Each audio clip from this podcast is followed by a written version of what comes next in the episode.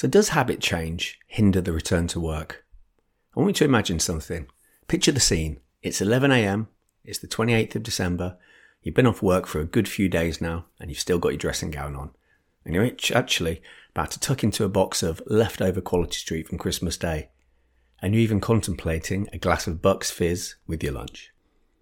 Okay, so what I've just said is a bit of an exaggeration, but I'm sure you've noticed how easy it is for your daily habits to change over the fest period, festive period, sorry, and maybe other holidays when you don't have to get up and go to work. And that's usually just a, a, one to two week holiday for most people over Christmas. And maybe their, you know, their, their summer holiday might be just be two weeks. So imagine if your habits can change quite a lot over the, just one week or two weeks, imagine how much your habits could potentially change over four weeks, six weeks, 12 weeks, because these are the periods that some people off work for. So it's quite possible the habits could change quite a lot. Now, our habits, our habits are quite malleable to change, especially when our environment changes.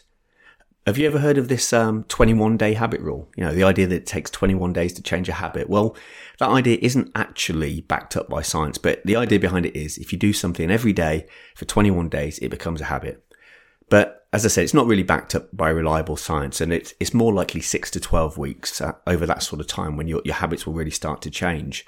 But you know, specific timings aside, we do know for sure that the longer you perform a behavior for, the more ingrained it tends to become.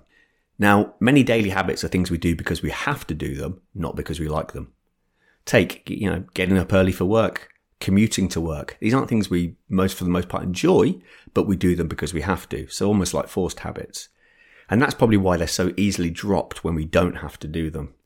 So, so could this change of habits over time be a contributing factor in why so many people fail to return to work? Now, obviously, it's not, I'm not saying it's the reason, but could it be a contributing factor that makes it so difficult once people have been absent for over six weeks? Because that seems to be that cliff edge point where once someone's been off for six weeks, the likelihood of, of them coming back at all dramatically reduces. So logically, it makes sense because, as I said a minute ago, the longer someone's off, the more time they have for their work-based habits to begin to fade such as bedtimes, waking times, and doing planning and stuff, with the result being that returning to work then becomes more uncomfortable. Because when a, when a colleague's been off work longer term due to mental health challenges, having to juggle remolding themselves back into their previous, now maybe slightly faded workday habits, alongside getting to grips with managing their emotional situation, might might make the challenge even more of a or even greater an obstacle and obviously contribute to the fact that the delay, the return might take even longer. It might be more delayed or again, might not even happen at all. And this is all before we've even begun to factor in the, the loss of self-esteem and loss of confidence that many people experience when they're long-term sick. So what can managers do to prevent these gradual habit changes taking root and becoming a barrier to the individual returning to the workplace? Well, many might suggest beginning adding those work elements back into the individual's day as as close, I guess, as close to the return as possible. But but why wait until we we get into that point where they're about to return? Because again, that might not actually happen. So wh- why let the, those habits even fade in the first place? We know that structure, social contact, and achievement are essential ingredients for our well-being. So why not support the team member to maintain them from the very start, rather than try to reintroduce them? It's a lot easier to maintain what's there than it is to re- reintroduce what's faded bedtimes, waking times, doing small amounts of work at home, attending online meetings. They're, they're, the sort of things that, that managers can encourage and support when someone's absent from work.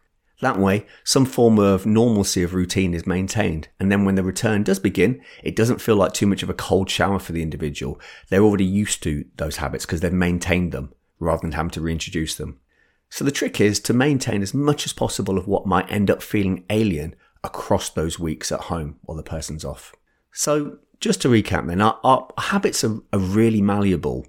They, they're very, very malleable to change. We've all seen how easy it is for us to, our daily routines to go out the window, you know, even just a few, few days into the Christmas holidays or if we're on our summer holidays. So let's put ourselves in the shoes of those in our teams who are signed off from work and support them to maintain those familiar component, components of their daily structure that will be the hardest to get back into when they return. We want those things to stay familiar rather than be something that has to be reintroduced. And that should make, obviously, given more psychological space to the individuals to be able to focus on managing their emotional state rather than having to also think about the burden of, of reintroducing habits that have lapsed. If you'd like to get your copy of my free report, Three Mental Health Myths Every HR Professional Needs to Know, just click on the link in the text below and I'll get your copy over right away.